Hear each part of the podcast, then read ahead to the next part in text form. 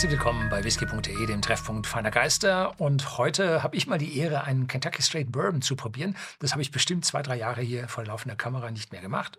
Ähm, allerdings äh, privat habe ich das doch dann schon ein oder zweimal in der Zwischenzeit gemacht. Aber ich lasse die Kentucky Straight Bourbon immer gerne meinem Sohn, weil der ja die USA ein paar Mal jetzt bereist hat und hat die alten Fotos, die ich aus den ja um die Jahrtausendwende dort gemacht habe, war ein paar Mal da drüben, ähm, hat er jetzt erneuert und neue Brennereien mit dazugenommen. Schauen sich bei uns um, was sie da äh, in der Flaschendatenbank an ja, Videos zu Brennereien aus den USA finden. Die sind alle von meinem Sohn. Damit hat er auch mehr Wissen und ich kann mich jetzt hier völlig unbeleckt der Sache widmen und dieser Sache auf den Geschmack gehen. Wobei, naja, so ein bisschen Geschichte weiß man schon auch noch. Und der Yellowstone Whisky hat eine sehr, sehr lange alte Geschichte und da war hier so eine Kappe oben drauf und auf dieser Kappe steht dann 150 Jahre drauf. Da sind also, ja, lange Geschichte steckt dahinter und er war einer der meistverkauften Kentucky Straight Bourbon ja, in den USA, bevor es dann an der Stelle ein bisschen stiller um diese Marke wurde. Und jetzt soll sie also wiederbelebt werden. Und man hat auch eine eigene Brennerei gebaut dafür. Und 2010 haben Paul und Stephen Beam, ja, Beam, das ist diese Family Tree von den, von den Jim Beam, der, der eigentlich Herr Jakob Böhm aus Deutschland, der da ausgewandert war. Und jetzt, glaube ich, in der siebten Generation seit damals sind hier also die gesamten Beams hier am, am Whisky am Brennen, am Bourbon am Brennen. Und sie haben eine kleine Limestone Branch Distillery, so heißt die, gebaut. Die ist ungefähr eine Stunde mit dem Auto südöstlich vom Stadtrand von Louisville, Kentucky. Und die Brennerei ist vergleichsweise klein, ist aber ziemlich busy und wird also ordentlich Whisky hergestellt, ist in der Nähe von Lebanon, Kentucky. Ja. Um, der Yellowstone Whisky trägt seinen Namen wegen des äh, Nationalparks Yellowstone. Hier sieht man den schönen Geysir. Geysir, der, Name kommt allerdings von Island. Da gibt es nämlich den Original äh, Geysir. War ja auch schon mal angeguckt, ja. Schön. Family Receipt, das ist also jetzt ein teurerer. Und weil nämlich sechs Jahre alt ist, typischen Kentucky Straight Bourbon haben ja vier Jahre der ist nun ein paar Jahre älter, hat 50 Volumenprozent in der Abfüllung. Das sind in den USA sind das 100 Proof. Also nicht Imperial Proof von den Briten, sondern amerikanische 100 Proof, 50 Volumenprozente. Und damit durfte man früher ein Whisky, wenn man da drüber lag, Bottled in Bond nennen. Das ist jetzt mittlerweile passiert, weg, weil niemand mehr bei sich im Lagerhaus dann mit über 50 Prozent abfüllt.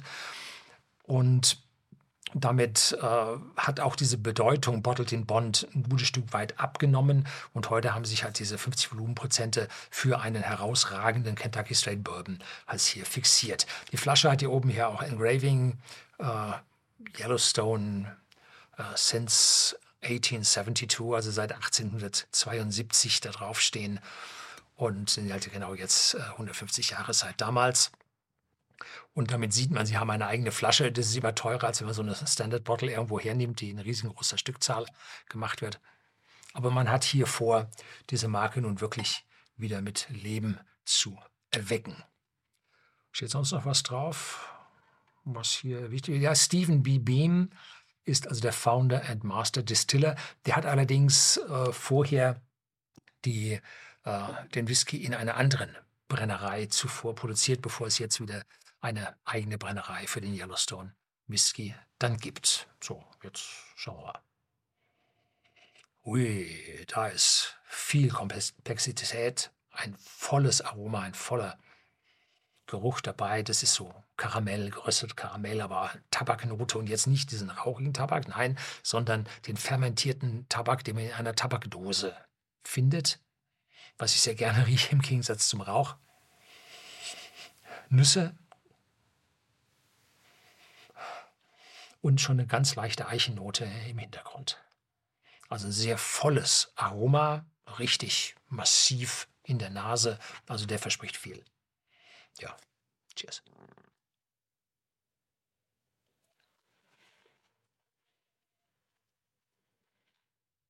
Mhm.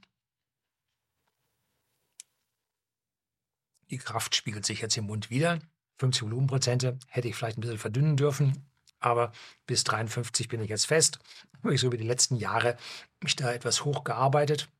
Und was besonders ist, was ich sonst von den Kentucky Straight Bourbon nicht kenne, habe eine sehr schöne, volle Zitrusfruchtnote dabei. Und die geht dann sogar rüber so ein bisschen ins Aromatische hin zum Rosenwasser vom Marzipan.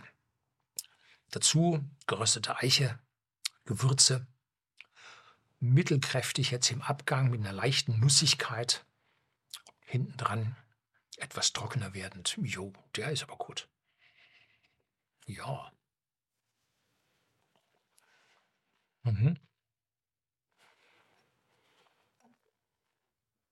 Haben Sie sehr schön hinbekommen. Der ist jetzt sechs Jahre alt.